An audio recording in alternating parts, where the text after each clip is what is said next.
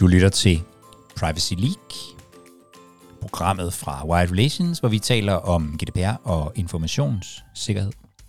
Jeg hedder Jakob Høgh Larsen, og det du skal høre nu er vores ugentlige øh, live-program, hvor vi i denne her uge blandt andet taler om det med at få ledelsens opbakning til ens GDPR-program.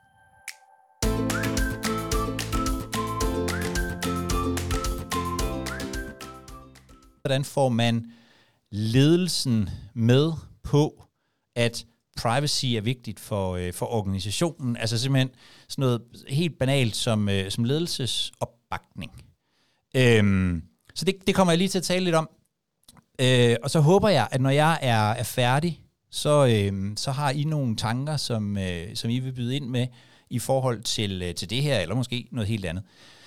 Jeg vil angribe dem fra, øh, fra to vinkler. For det første, så vil jeg sige noget om, hvorfor det faktisk er vigtigt. Altså hvorfor privacy og GDPR og informationssikkerhed er vigtigt. Fordi hvis os, der arbejder med det, ikke kan forklare præcis, hvorfor det er vigtigt, øh, så bliver det enormt svært at overbevise andre øh, om det. Så der vil jeg faktisk godt lige øh, starte, fordi jeg nogle gange oplever, at det faktisk kan være svært sådan helt at sætte, at sætte ord på. Og så, øh, og så kommer jeg til, til, til lidt om, hvordan jeg tænker, man kan skabe opbakning. Jeg vil nok trække lidt smule på min, på min baggrund, som er fra øh, kommunikationsverdenen. Øh, øhm, dem, der arbejder med GDPR og informationssikkerhed i virksomheder og organisationer, er helte i min verden. Punktum. Øhm, de, og det er jo i virkeligheden øh, jer og os, gør øh, gavn på i hvert fald tre niveauer. Øhm, først og fremmest gør vi gavn for helt almindelige mennesker og individer. Der bliver samlet enorme mængder af data op omkring os alle sammen. Nogle gange bliver det brugt øh, godt, men det er ikke det er ikke kun godt. Der, det, det er også i virkeligheden, øh, jeg går så langt til at sige det, på nogle punkter er ubetinget skidt øh, for os som øh, mennesker. Øh, og dengang jeg var barn, der kørte øh, forældre spritkørsel med os på bagsædet, uden sikkerhedssele, mens de røg grøn Cecil. Det er der ingen, der gør øh, længere.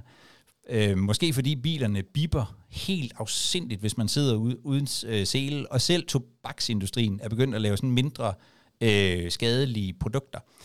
Øh, vi, I, har i virkeligheden, som jeg ser det, samme rolle i, i, øh, i dataindustrien. Det er og også der påvirker virksomhederne til at være mere ansvarlige omkring brugen af personoplysninger, pas bedre på dem, så de ikke bliver brugt til øh, afpresning og identitetstyveri, eller til at udnytte vores enormt dårlige evne til at fokusere ting, og til gengæld enormt gode evne til at købe ting, vi ikke har brug for. Jeg håber, jeg håber faktisk at lidt, at vi ser på vores generation af persondata misbruger lidt på samme måde, som, øh, som øh, mine børn i hvert fald ser på spritbilister og, øh, og rygere. De ved simpelthen ikke, hvad det er. Øh, der mener jeg faktisk, at, øh, at, at, at I, vi, har en, en helt utrolig stor rolle. Og det vilde er, at det samtidig vil være til gavn for øh, den virksomhed eller den organisation, øh, I arbejder i, fordi vi begynder stille og roligt at se i undersøgelser og også reel handling, at øh, flere og flere bliver opmærksomme på brugen af deres øh, oplysninger. Folk vælger vores øh, cookies og tracking fra. Øh, lige nu hørte jeg, at de seneste tal er mellem 30 og 50 procent, der vælger dem fra. Øh, jeg tror, vi kan sige her fra os, at det er flere. Øh, og det kan I sikkert også øh, i nogle af jeres. Vi ser, at folk begynder at bruge deres øh, GDPR rettigheder og bede om øh, indsigt og, øh, og sletning. Nogle virksomheder modtager ugentligt sådan nogle øh, indsigtsanmodninger. Nogle sikkert endnu oftere. Vi ser, at nogen vælger sådan de voldsomste datamisbrugere fra for, øh, det kunne for eksempel være Facebook. Øhm, på den anden side i dag, øh, så kan man jo i praksis ikke drive en virksomhed eller en offentlig organisation uden at behandle personoplysninger. Det er sådan en integreret del af langt, langt de fleste produkter, at vi, at vi på en eller anden måde behandler øh, personoplysninger. Prøv at tænke på, ja, prøv at tænke på din egen organisation. Altså, hvad ville der ske, hvis folk simpelthen nægtede at udlevere deres oplysninger øh, til, der ville man faktisk kunne levere øh, produktet. Øh, det tror jeg faktisk rigtig mange ville komme i, i problemer med. Derfor, hvis man skal drive en bæredygtig virksomhed på sigt, så tror jeg, at man bliver nødt til at tage ansvarlighed og tryghed omkring personoplysninger alvorligt. Ikke kun fordi vi har GDPR, men også fordi, at kunderne og borgerne simpelthen begynder at forlange det. Og fordi jeres arbejde, vores arbejde, er godt for borgerne og for virksomhederne, så er det også godt for samfundet. Så klap jer selv på skulderen, tænker jeg. Hvordan skaber man så den her øh, famøse opbakning? Det skal jeg også, selvfølgelig også lige have mit bud på, og, øh, og så er det, jeg som sagt håber, at når jeg er øh, færdig med at sige noget, at så vil nogle af jer måske byde ind med, med andre metoder, eller øh, noget, I har set øh, fungere. Jeg vil godt starte med, øh, med Søren Kierkegaard. Øhm, for det første, øh, fordi han har sagt noget klogt, og for det andet, fordi at så får det mig til at lyde utrolig klog, når jeg citerer ham. Øhm, han sagde på et tidspunkt, at når man når det i sandhed skal lykkes øhm, en at føre et menneske hen til et bestemt sted, øh, så må man passe på at finde ham der, hvor han er, og begynde der.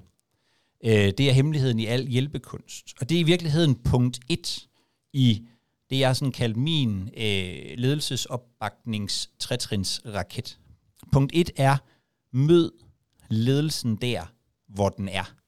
Og lyder enormt let at gøre. Selvfølgelig skal vi tage udgangspunkt i der, hvor de er, men vi har i virkeligheden alle sammen sådan en tendens til at forestille os, at det, der betyder noget for mig, også betyder noget for andre mennesker. Og sådan er det jo ikke nødvendigvis. Øhm, så start med at interessere dig levende for, hvor lidelsen er, og hvad det er, der rent faktisk er, øh, er vigtigt for dem. Øhm, også privacy professionelle, vi kommer jo i forskellige genrer. Der er nogen, der er sådan øh, det, man kunne kalde sådan privatlivsaktivisten.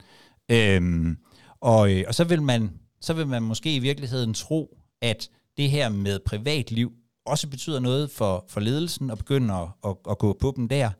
Der findes også i blandt os sådan nogle øh, øh, teknologientusiaster, som måske vil starte, vil starte der, men jeg tror, det er enormt vigtigt at finde ud af, hvor ledelsen rent faktisk er, hvad der betyder noget. Er det, er det vigtigt, at vi kan sælge virksomheden senere, eller er det vigtigt at fremstå øh, rigtigt på, på, øh, på CSR-dagsordenen? Hvor er man egentlig øh, henne? For det er man simpelthen nødt til at vide.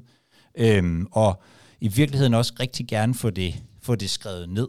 Og husk, at ledelserne kan være forskellige. Der kan være forskel på, hvad, hvad, øh, hvad, øh, øh, øh, øh hvad hedder det, den administrerende direktør Berit mener, og så hvad, øh, hvad, hvad Claus, der er økonomidirektør, mener. Øhm, så, så, så prøv virkelig at interessere jer for, hvad er det, der hvor er det egentlig, de er henne? Hvad er på, hvad er på dagsordenen lige nu, så vi kan tale ind i det, de rent faktisk skal. Og så punkt to i, øh, i trætrinsraketten, øh, det er at stille sig selv spørgsmålet, hvad er det egentlig, de skal gøre for mig? Og her er det operative ord, som det vist nok hedder på, øh, på engelsk, det er gøre. Jeg har, jeg har arbejdet med lobbyisme, altså det her med at få øh, politikere til at træffe beslutninger, som øh, er til gavn for en organisation eller noget andet. Og jeg har enormt ofte været med nogen ude hos øh, politiske ordfører eller andet, for at fremlægge en sag, og politikerne nikker og smiler og synes, at det er også enormt vigtigt. Der sker bare ikke noget. Øhm, fordi de ikke ved, hvad de skal gøre, og fordi organisationen i virkeligheden ikke har taget øh, stilling til, hvad er det, jeg rent faktisk skal have de her mennesker til at gøre for mig? Skal de stemme ja til et lovforslag, eller skal de, skal de øh, tale for det? Fordi sandheden er, at vi mener jo ting hele tiden. Vi har gode intentioner hver eneste dag, som vi ikke agerer på. Og, og derfor er det vigtigt at gøre sig den overvejelse, skal min direktør holde en flammetale øh, om øh, GDPR, skal han øh, øh, øh, give mig lov til at ansætte to mere i min afdeling? Skal hun godkende den fantastiske strategi, jeg har lavet? Så i virkeligheden blive helt klar på, hvad er det, der skal gøres øh, fra, øh, fra, fra ledelsens øh, side. Fordi hvad er egentlig ledelsesopbakning? Det vil være forskelligt fra øh, situation til situation. Og så har man i virkeligheden muligvis et overlap. Det kan være, at ledelsen faktisk er der, hvor man gerne vil have den. Så øh, er det jo helt fantastisk. Hvis der er et, hvis der er et, øh, et gap, jamen så må man øh, lave en plan. Og det er så trin 3 på, hvordan kommer man fra det ene øh, til det andet. Og det kan man snakke om meget, meget længe, og det kan være, at vi kan gøre det også på et andet øh, tidspunkt. Men jeg vil bare lige et par små sådan, nedslag i, når man skal, når man skal skabe sådan en, en plan for at komme et stykke vejen. Skab taletid. Det er det første. Øhm, nogle af jer vil arbejde i små organisationer, hvor I alle sammen kender hinanden. Nogle vil arbejde i lidt større organisationer. Al forskning viser, at gode relationer i virkeligheden langt hen ad vejen slår alle mulige andre ting. Det er meget, meget sværere at sige, nej, det er ikke en god idé til mennesker, man kender og bekymrer sig om og ved, hvem er, end det er at sige øh, nej til, øh, til landchefen. Men, men, øh, men i hvert fald er det, er det det der med at få skabt en relation. Så prøv at se, om man kan få noget, noget taletid. Og så vil jeg sige, hele tiden tænk i løftestangsprincippet. Når du ved, hvor du skal hen, så prøv at se, hvad er det for en lille ting, jeg kan gøre i dag, som har stor indflydelse på, at jeg når øh, derhen. Sådan vi hele tiden øh, gør noget. Så er der det her med tal og statistikker. Øhm, vigtigt at få sat tal på. GDPR og informationssikkerhed er jo ikke noget naturligt tal. Det er ikke et, øh, det er ikke et regnskab, men det er vigtigt at få sat nogle tal på. Jeg synes, alle GDPR-programmer bør kunne fortælle, hvor langt er jeg. Altså, øh, er vi øh, 80% i land, er vi 78? Det kan godt være, at det bliver lidt arbitrært, men tal er dejligt nemmere at forholde sig til. Og, øh, og det, det, det tænker jeg er, er, er vigtigt at få, få, øh, få skabt, fordi det skaber legitimitet, når en ledelse skal, skal træffe en beslutning. Det er til gengæld også super kedeligt, så derfor så er det også vigtigt at, øh, at få fat i den følelsesmæssige del hos, øh, hos ledelsen, og det er typisk anekdoter. Øhm, jeg tror, at øhm, det, at Mærsk blev ramt af et øh, ransomware-angreb for at det efterhånden nogle år siden, og Vestas lige er blevet det, det tror jeg har flyttet enormt meget på cybersikkerhedsdiskussionen øh, og på, at ledelser er blevet opmærksomme på det. Og det er i virkeligheden anekdotisk evidens, fordi det er jo ikke en, det er jo ikke en tal eller en, en statistik, men det der med, at man kan mærke ned i maven, holy smokes, hvis det her er sket for mig, hvad så? Øhm, så prøv at, at, at når der sker et eller andet, øh, grib mulighederne for at, øh, at fortælle øh, historien. Så min, sådan, øh, min, min trætrinsraket til det her, det er i virkeligheden, øh, finde ud af, hvor er ledelsen, finde ud af, hvad det er, du vil have, de skal gøre øh, for dig, og så lægge en plan for at komme derhen. Og så lover jeg ikke at sige mere lige nu.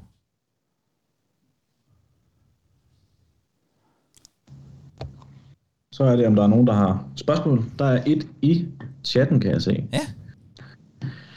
Eller der er i hvert fald en kommentar. Der er en, der skriver, en chef i SMV-verdenen vil nok sige, at vi ikke er et mål, så vi behøver ikke gøre noget. Mm-hmm. Jeg kan se, der bliver skrevet i forhold til Vestas, Vestas og Mærsk. Ja, og, og det, det, det, det, tror jeg faktisk er, det tror jeg faktisk er rigtigt. Altså, at, øhm, at man vil sige, det er ikke sikkert, at det er rigtigt, at det vil være sådan, men det er i hvert fald nok rigtigt, at, at, man, vil, at, man, vil, øh, at man vil sige det. Jeg synes dog, at øh, selv et stykke ned i segmenterne, hvis man kan sige det på den, altså et, et stykke ned i størrelse af virksomheder, der synes jeg faktisk, man har set øh, lige præcis den her dagsorden øh, flytte. Men det er rigtigt, at, øh, at der, der vil nok være mange små virksomheder, som vil sige, at vi er ikke mærsk. Øhm, og, øh, og så må man finde nogle andre, nogle andre ting, der, øh, der virker der. Det kan være, øh, det kan være, når man har lavet sin... Altså et, et sted, hvor man virkelig kan kommunikere noget, det er, når man laver nogle af de her awareness-tests, for eksempel, hvor man, øh, hvor man siger... Øh, altså, hvor man lægger en øh, USB-nøgle eller et eller andet, og, øh, og, og to eller tre af medarbejderne får den øh, placeret i deres øh, computer, øh, og fortælle sin øh, sin ledelse, den slags historier, øh, kan, virke, kan virke rigtig godt. Nu kan jeg så til gengæld se, at øh, hænderne er, er oppe. så vil jeg, øh, ja. så vil jeg tune ud et øjeblik. Eller jeg vil ikke tune ud, jeg vil lytte efter, men ikke sige noget. Det var Henrik først. Hvis du unmuter en gang, så tager jeg dig bagefter, Dennis. Ja, men, men øh, du nåede næsten at sige det, Jacob. Altså, øh, der er masser af gode eksempler øh, ude i den store verden, som vi kan finde på, på ganske små virksomheder, der er blevet hacket, øh, som man så kan øh, referere til osv. Ikke? Eller også øh, bare finde et eksempel. Øh, altså lave et selv internt i egen virksomhed hvad gør vi, hvis øh, alle de her regnskabsbilag pludselig er væk, eller et eller andet? Det, og, sat, og sætte det i kontekst, det, det tror jeg ikke øh, er, kræver voldsomt meget fantasi. Nej.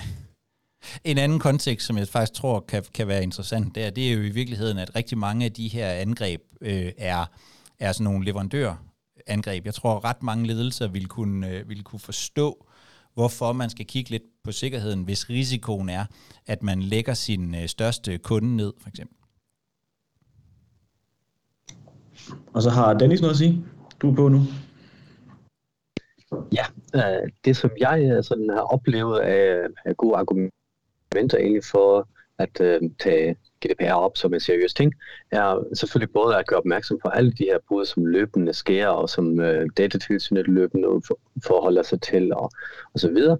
Det er sådan en, øh, en længere øh, awareness-kampagne for, for ledelse måske.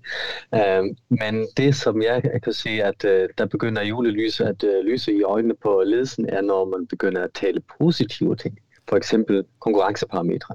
Nå, men hvorfor skulle vi beskæftige os med GDPR? Det er fordi konkurrenterne ikke gør. Og så sluttede øh, Dennis. Ja, og det, det tror jeg, altså, jeg synes, man kan se, at i gamle dage, og gamle dage, når i GDPR-sammenhæng, det er jo en 4-5 år siden, øhm, der var det helt oplagt, da jeg første gang præsenterede det her med GDPR, og spurgte, om jeg kunne få nogle ressourcer for den øh, direktion, jeg sad i, der, øh, der var det første, jeg sagde, det var, at I risikerer bøder på øh, 2 eller 4 procent af den globale omsætning, og så havde jeg regnet ud, hvad det var. Øhm, og det var så øh, nogle millioner kroner, det kunne de godt se, det var rigtig, rigtig skidt. Og det tror jeg faktisk har været sådan en, øh, det tror jeg var en ting dengang. Det er der sikkert også nogle af jer, der kan ikke genkende til, at I har været der, hvor, man, hvor det var det, man diskuterede. Øh, men men i virkeligheden, så altså, nu så vi godt nok i går, at øh, Danske Bank øh, fik et bødeforlæg på øh, 10 millioner kroner. Øh, men i virkeligheden har bøderne jo ikke været særlig store. De har i hvert fald ikke været særlig store i Danmark. Og derfor så tror jeg også, at det der i virkeligheden begynder at trække i det her, øh, man kan sige det her marked, eller det her med, at, at, at GDPR begynder at blive taget alvorligt, det er i virkeligheden, at vi som individer er begyndt at tage det alvorligt. Og, og, og derfor i virkeligheden sådan presser virksomhederne til at, øh, til at gøre det. Øhm, og jeg er med på, er for rigtig mange, der er det stadigvæk sådan lidt, ja, er det nu, er det nu en ting, og agerer folk rent faktisk på det? Øhm, jeg var i, øh, i persondata-netværk, tror jeg det hedder, i, øh, i Dansk Erhverv for et par dage siden, og der er rigtig mange, der begynder at få indsigtsanmodninger, fordi folk begynder at blive opmærksomme på det her. Øhm, og, øh, og bare det der med at, sådan at forestille sig, at det, jeg har skrevet i mit øh, CRM-system, det skal jeg faktisk også kunne udlevere til, øh, til, øh, til det menneske, jeg har skrevet det om, for eksempel. Det kan, det kan give sved på panden for mange. Så jeg tror faktisk, at, at vi stille og roligt begynder at se, at, at, det, er et, øh, at det er et pres udefra. Både fra, fra øh, hvad hedder det, fra, fra helt almindelige øh, mennesker, som begynder at agere på det, og så fra virksomheder, som begynder at sige, jamen, vi er faktisk nødt til at have en vis sikkerhed hos jer, øh, for at vi kan fungere. Øh, vi er nødt til at have øh, en, vis, øh, en vis måde at behandle personoplysninger på, for at vi øh, ikke i virkeligheden kommer, kommer i klemme, fordi der sker noget hos, øh, hos jer som leverandør. Og Sådan noget. Det stille og roligt begynder det pres at være der, synes jeg, man kan, øh, man kan se. Så har vi en besked mere. Det er fra Søren. Uanset om der er buy-in eller ej fra ledelsen, så kunne man vel spørge ind til risikovillighed fra ledelsen. Det vil åbne op for snakken og skabe bedre forståelse for alle, eller hos alle. Enig. enig. Der er øh, helt klart, øh, øh, altså helt grundlæggende, så skal øh, ledelser jo, øh, i hvert fald på, når det for så vidt angår informationssikkerheden, så så, så skal man jo i, en, i, i et aktieselskab, det står øh, i aktieselskabsloven, simpelthen forholde sig øh, til det. Og øh, da, da jeg var, jeg har været, øh, jeg har været compliance-ansvarlig i en, sådan en, en, en mindre finansiel øh, virksomhed, og da jeg, der, der skal man jo have lavet sådan nogle fit and proper øh, vurderinger. Og, øh, og for hvad det, 10, 10, måske 12 år siden eller sådan noget, der lykkedes det mig at få, øh, få øh, godkendt en bestyrelse uden IT-kompetencer. Altså vi beskrev ingen IT-kompetencer øh, i bestyrelsen, og hvis jeg skal være helt ærlig, så havde de nok heller ikke de store øh, IT-kompetencer, så det var nok god nok. Det vil aldrig nogensinde ske i dag. Altså, der er en helt, helt andet, helt, helt andet øh, fokus, og det tror jeg handler dels om risiko, som, som, øh, som du siger, Søren, men jeg tror faktisk også, det handler om, om det, som du siger, Dennis, nemlig at man begynder stille og roligt at se det her som en, øh, som en konkurrence, som en konkurrenceparameter. Og der bliver skrevet, der er jo som, det er jo som eventyr om kongens nye klæder, det havde ikke været det samme uden en dreng, der peger på det manglende tøj. Ej heller en ildsjæl til at pege på det indlysende. Og, og, jo i virkeligheden en god pointe, som, som, som en lille smule taler imod det, jeg sagde, nemlig at man skal møde folk øh, der, hvor de er. Altså, øh, fordi man skal jo også trække i dem. Øh, en, en risiko ved at tale til, til folk der, hvor de er, det er jo, at man, at man aldrig får flyttet dem. Øh, så jeg tror faktisk, at det også er vigtigt. Øhm, I Wild Relations, der er en af vores, øhm, der er en af vores værdier, at vi skal udfordre vores kunder. Og jeg tror faktisk, det er en, det er en vigtig ting, og det er i også lidt det, tænker jeg, du taler ind i her, nemlig at, at det er også vigtigt, at man, at man virkelig har noget på, øh, på, på, på dagsordenen, at man, at man også måske selv ved, hvor man som, øh, som den, der arbejder med GDPR, ved, hvor man står.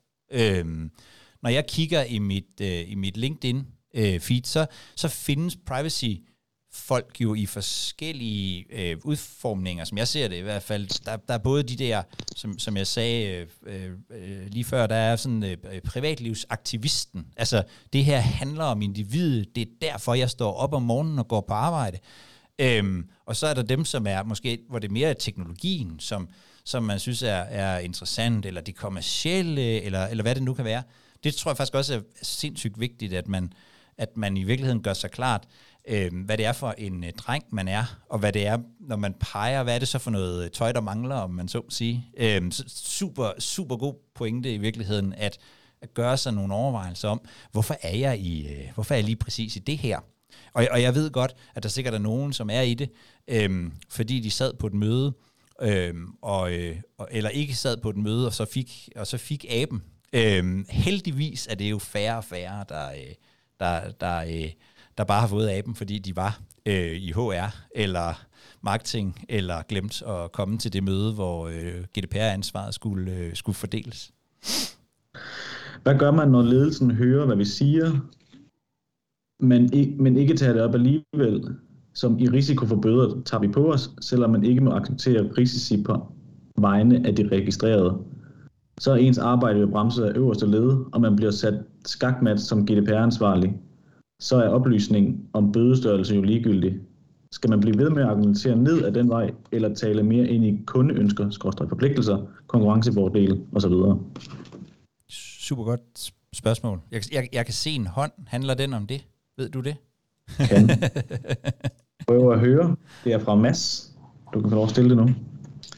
Hej, nej, øh, nej det, var, det var noget andet faktisk, okay.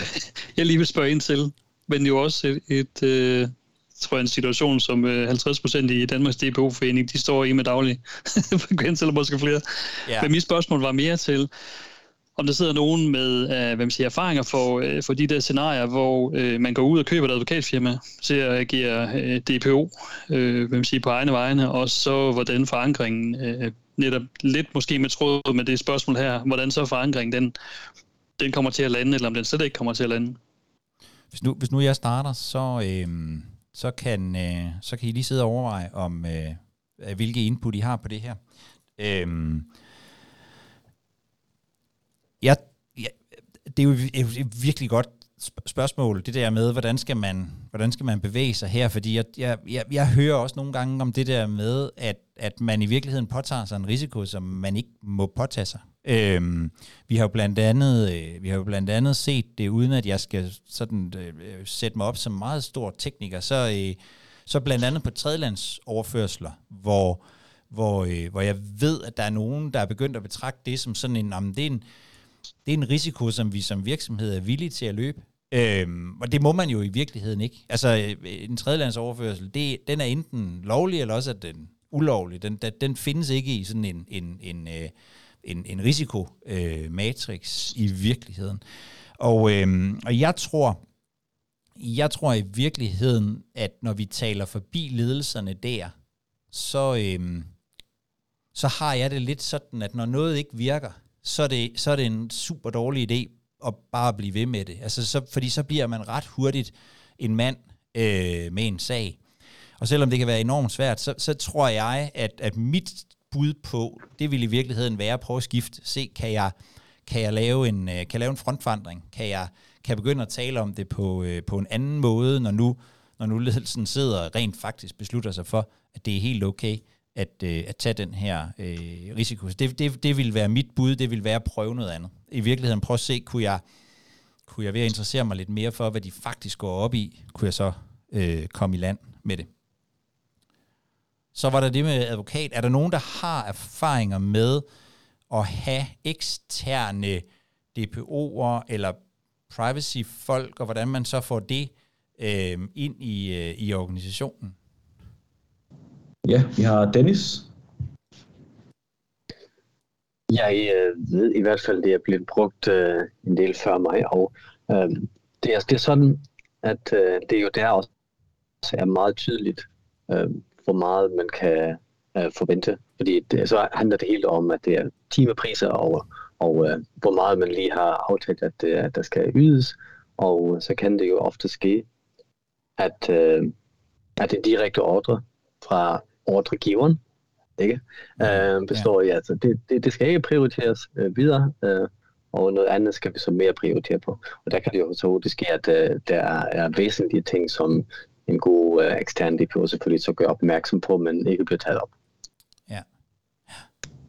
Jeg tror, Henrik har en tilføjelse til. Den kommer lige prompt efter. Sådan. Ja, men, men erfaringsmæssigt, øh, så skaber det at have en ekstern DPO et helt andet problematik. Det er, at alt det tid, du sparer på at varetage DPO-funktionen selv, den skal du bruge på at holde den eksterne DPO informeret om din organisationsstruktur. Mm. Og, og øh, alt, hvad der måtte være, ændringer og så videre og så videre. Jeg har siddet tæt på øh, statslige brud, hvor man har, nej, kommunale brud, hvor man har haft en, øh, en ekstern DPO. Øh, der sidder reelt set en-to personer med et ansvarsområde, som hedder GDPR uden at få øh, erfaringerne og uden at få uddannelsen, uden at få øh, midlerne til det, fordi man har en ekstern DPO, men de skal alligevel sidde og, og holde styr på det hele, fordi den eksterne DPO kommer aldrig til og kan ikke komme til at kende organisation. Jeg, jeg må sige, jeg forstår ikke, det er lovligt på den måde, som vi gør det i Danmark. I mm. Tyskland øh, for eksempel er det der har man mulighed for eksterne DBO'er, men det er så sandelig med noget anden indsats fra den eksterne person, man vælger, end det er i DK. Ja. Det er også min oplevelse, at noget af det, der næsten er allervigtigst øhm, for en øh, både for en DPO, men, men i virkeligheden også for folk, der arbejder sådan systematisk med, med, med GDPR, øh, jamen det er i virkeligheden at forstå den virksomhed, man arbejder i.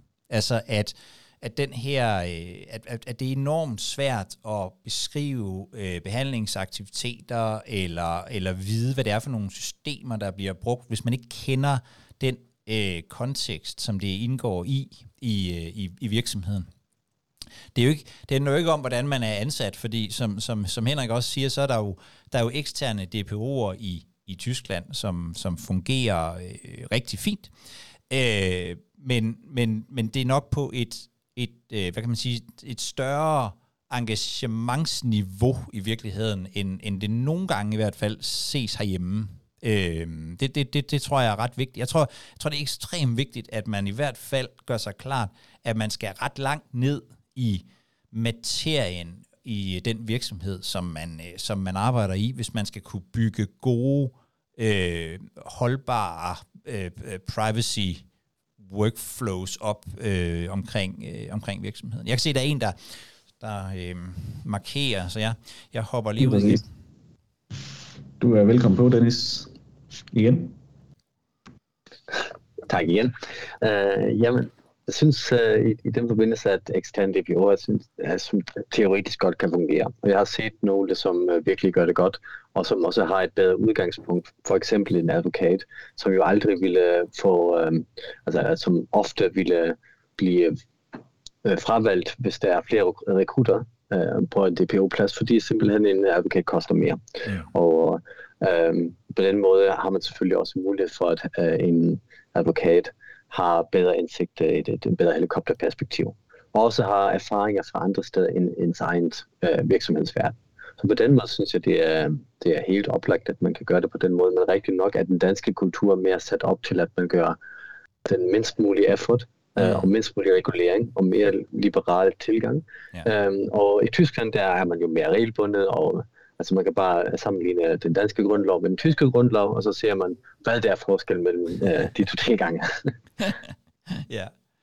Og jeg tror faktisk også, jeg tror egentlig, det der er vigtigt, øh, og det er måske også det, lidt det, det, det, du siger i virkeligheden, Dennis, det, det er vigtigt, at GDPR-ansvaret er forankret i organisationen. Altså at, at, det er, at det er helt klart, at det er, er øh, en eller anden, som er som er ansat i organisationen, som er dedikeret til organisationen, som har sådan, altså det endelige ansvar for, øh, hvad det er, der sker. Det, det tror jeg faktisk er, det vil i hvert fald være mit bud øh, på, på et sted. Jeg synes, det er, det, det er der, hvor jeg nogle gange ser forskellen mellem en moden organisation og en knap så moden organisation. Det er, om, om ansvaret er forankret i øh, organisationen, eller om man ligesom har sagt, er der nogen, der kunne få det der GDPR til at gå væk, tak,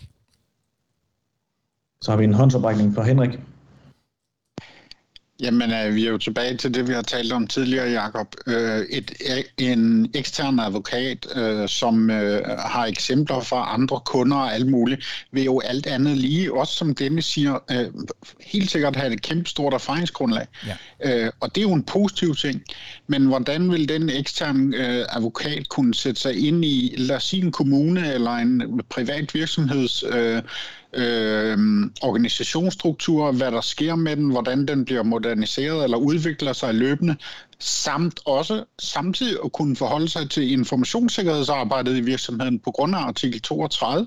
Ja. Der skal være en koordinering mellem de to emner. Det har aldrig set en jurist, advokat øh, øh, blande sig i og, og forholde sig til, slet ikke som i en rolle som ekstern DPO. Så altså, ja, det kan lade sig gøre, og jeg har også set rigtig, rigtig gode eksterne DPO'er, der virkelig sætter en ære i at løse problematikken og forholde sig til hele øh, spektret.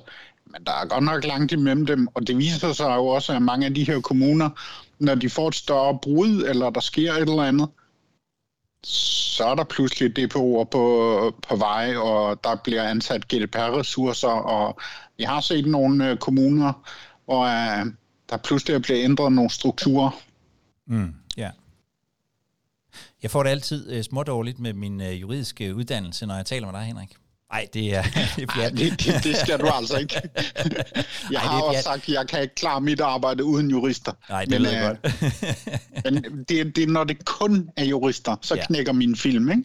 Og det er i virkeligheden måske også det, der gør, at, at mange virksomheder har valgt den her løsning med at sige, kunne vi, kunne vi lægge det ud? Fordi fordi øh, at det kræver, øh, det kræver i virkeligheden så meget at være, øh, at være ansvarlig for, for, for GDPR. Altså, der er både den juridiske del, og der er den tekniske del, og man skal forstå det kommercielle, og, og, øh, og man skal være løsningsorienteret, og, og alt muligt andet. Altså, det, det er ikke nogen helt fuldstændig enkel rolle, så man, man forstår måske godt det der med at sige, jamen kunne vi, kunne vi tage alt det øh, og lægge det hos, hos nogen, der kunne få det til at forsvinde, så er det selvfølgelig meget rart. Øh, jeg tror bare, at det gør, at man ikke kan arbejde ordentligt med det i sin øh, organisation. Vi har en øh, håndsoprækning fra Mads først her. Jamen, det var bare en kommentar til det her med at lægge det ud, ja. øh, hvad man siger, til, til visse faggrupper. Altså problemet, øh, problemet er jo, at de eneste faggrupper, der, der, kan sige, der ret på set har en struktur og en baggrund, for at tage den som ekstern part, det er, det er juridiske, altså advokatvirksomheder, fordi de har den nødvendige forsikringsdækning og andet. Altså jeg som konsulent, øh, hvad man sige, med en data management baggrund, øh, forsøgte at bygge et koncept, hvor vi min daværende stilling skulle, øh, skulle gå ud og tage den der DPO as a service. Det blev lukket ned lynhurtigt, mm. øh, fordi den der juridiske forsikringsdækning ja. er noget helt andet. Øh, så der er ikke andre at gribe i, men jeg er helt enig. Det, det bør være det er mere oplagt at have nogle andre kompetencer, men 9,5 ud af 10, øh, der sidder og arbejder med GDPR, er jo har en juridisk baggrund, og muligvis kun den. Øh, ja, måske. Jeg, jeg, jeg, sad, jeg blev faktisk en lille smule overrasket i, øh, i, i mandags, da jeg var til, øh, til det her persondata-netværk øh, i, øh, i, hvad hedder det, øh, øh, hos, øh, hos Dansk Erhverv, for de, vi, vi var en 30 stykker, og de spurgte faktisk, hvem, hvor mange der var, der var jurister. Og der var faktisk kun øh, en håndfuld, der rakte, øh, der rakte hånden op. Og de andre, det var sådan noget, det var HR-folk og øh, IT-folk og, øh, og sådan noget. Det overraskede i virkeligheden mig en, øh, en lille smule, hvis jeg skal være hvis jeg skal være helt ærlig. Men, men, øh, men det er rigtigt, der er jo rigtig mange, øh, vi, er, vi er mange jurister. Vi har en håndsoprækning mere. Jeg skal lige høre, at der var en for Henrik lige før, men jeg kan se, at den blev taget ned igen. Jeg går ud fra, at det blev besvaret. Oh, der var en fysiker, der var DPO. Fedt. der, har vi en, der har vi Dennis med en håndsoprækning. Ja, øhm, altså det var i forhold til, øh, at, at oplæring af DPO'en om, hvad, øh, hvordan organisationen ser ud. Det kan jeg godt se, at det er en af de større problemer, øh, og det er faktisk også nogle gange også problemet, når man sidder i, som, som intern DPO. Ja. Um, og, uh, og ja, den forpligtelse kan være hårdt at opfylde, hvis man så kun har sin advokat eller DPO uh, tilgængeligt i en vis tidsperiode. Ja. Men uh, i, det for, i det forhold er det jo... Uh, uh, man, man, kan jo som advokat så også tale ind i, at man er en rigtig advokat til sagen, at man har beskæftiget sig for eksempel med corona rigtig meget, uh, i forhold til, uh, uh, hvis man nu skal uh, hente en kunde, der er kommunal, ja. uh, eller man har været i, uh, i en given sektor førhen, og så videre. Så, og, og så er det jo, som jeg også siger, uh, mere organisation, der oplever DPO'en, ikke omvendt. Så på den måde synes jeg, det kan godt uh, fungere men jeg kan godt se, at uh, at det ikke kun er den juridiske side, der er behov for. Jeg synes også, det er meget vigtigt, og det er også øh, det, som jo Henrik havde sagt i seneste podcast før mm. det her, yeah. at, uh, at spændingsfeltet er jo mellem informationssikkerhed og det tekniske, og um, alt det juridiske. Og, og det bringer os måske i virkeligheden, jeg kunne godt tænke mig at kaste noget mere ind i, i diskussionen, fordi det bringer os måske videre til et spørgsmål, som jeg faktisk også har fået i løbet af, af ugen, som, som var så, noget så helt banalt som, hvordan holder I jer øh, opdateret og, og uddannet til at arbejde med GDPR og, og, øh, og informationssikkerhed? Øhm, og øh, jeg synes faktisk, det er et ret godt spørgsmål, fordi man kan sige, det her område er for det første jo ekstremt komplekst, fordi man har de her sådan forskellige øh, øh, kompetencer, øh, og så kommer der enormt meget nyt, fordi det er et forholdsvis nyt område. Altså, der er virkelig meget at holde sig, at holde sig opdateret øh, på. Øh, og øh, bare for at skyde lidt ind fra, fra, fra mig, så, så synes jeg, at man kan se, at sådan grundmæssigt, så er der rigtig mange. Nu var der lige en, der var fysiker og, øh, og DPO. Øh, men, men ellers så ser vi rigtig mange jurister og IT øh, uddannet. Øh, og, øh, men, men i virkeligheden også rigtig meget andet, altså folk, der er uddannet inden for HR og, og, og, og, og så videre, så videre. Øhm, så ser vi, hvad kan man sige, sådan de der lidt længerevarende efteruddannelser. Øhm, IAPP har nogle uddannelser, SIP E og M og hvad de ellers hedder. Der er nogen, der uddanner sig inden for informationssikkerhed, ISO-standarder og, og sådan noget. Øhm, jeg tænker, øh, nu kommer jeg bare lige med mit bud, hvad jeg ville gøre, hvis, hvis, hvis jeg skulle gøre noget godt for min sådan karriere og efteruddannelse, så, så vil jeg i virkeligheden arbejde på min egen kompetence. Altså for mit vedkommende er det, øh, er det jure. Øhm, så vil jeg snuse til den anden side, altså øhm, læse ISO-standarderne og kigge på informationssikkerheden og sådan noget.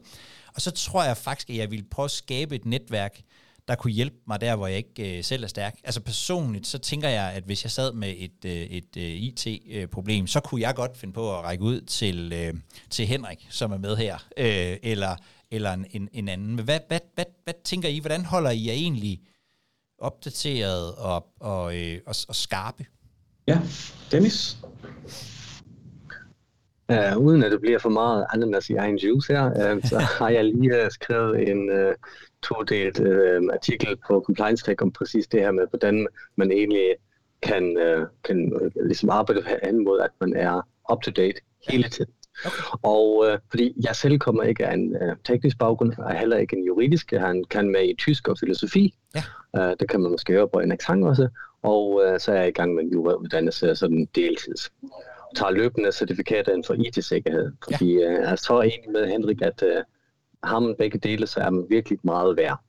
Ja. Men udover det, så er det en uh, daglig disciplin for mig at sidde flere timer faktisk og uh, læse op.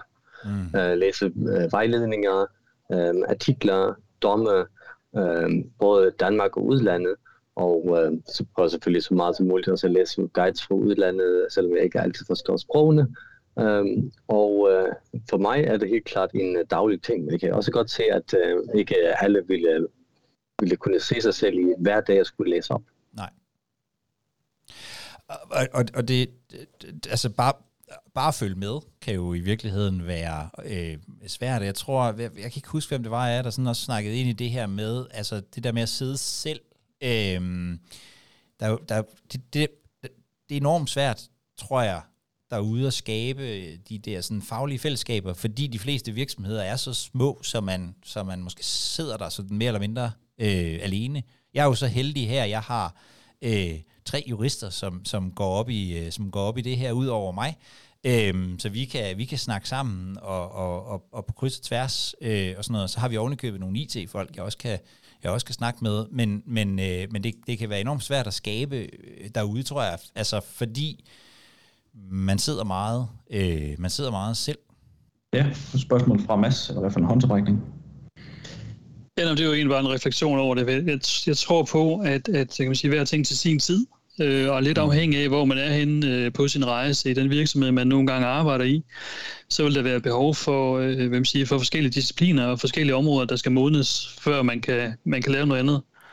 Øh, jeg plejer gerne at sådan bruge den, den analogi i min virksomhed, at jeg som DPO øh, gerne skulle hvad man siger, fungere som den der vindueskigger, der står udenfor og kigger ind, mm. Og, og at alt, øh, alt så gerne skulle finde ud af at, at spille af sig selv. Det gør det bare ikke.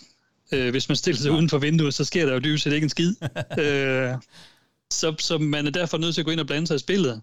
Ja. og sige, nu skal vi have trukket nogle hold, og du skal have de røde, og du skal have de blå, og når han gør sådan, så skal du gøre sådan, og omvendt. Ikke? Ja.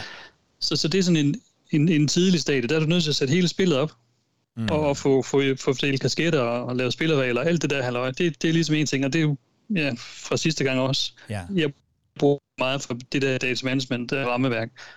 Fordi i min verden er det, altså GDPR er bare, vil man sige, data i en speciel farve. Ja.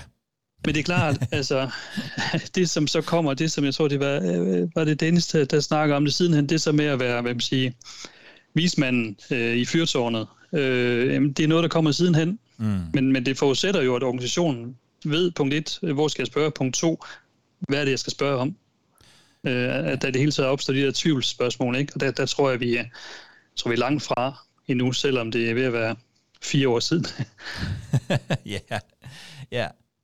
Ja, der mangler måske sådan en øh, sådan grundlæggende forståelse i, i organisationer omkring, altså omkring hele det her med GDPR og personoplysninger og sådan noget. Der er, det, det, er ikke sådan, øh, det er ikke sådan indarbejdet på, på, på samme måde som, som nogle af de kæmpe, andre emner, vi, vi nogle gange beskæftiger os med.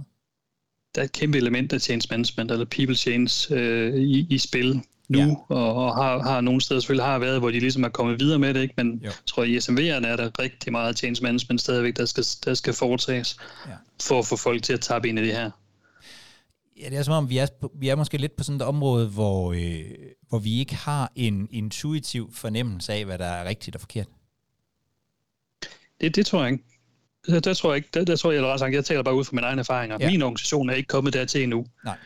Øh, de, de ved godt, at der, nu ved de godt, der er en, der hedder GDPR, men det, det kommer til at hedde en halv dag efter at blive ansat. Så nu ved de i hvert fald, nu går de derhen og spørger, hvis de har lavet et eller andet, der måske ikke er helt godt. Ja.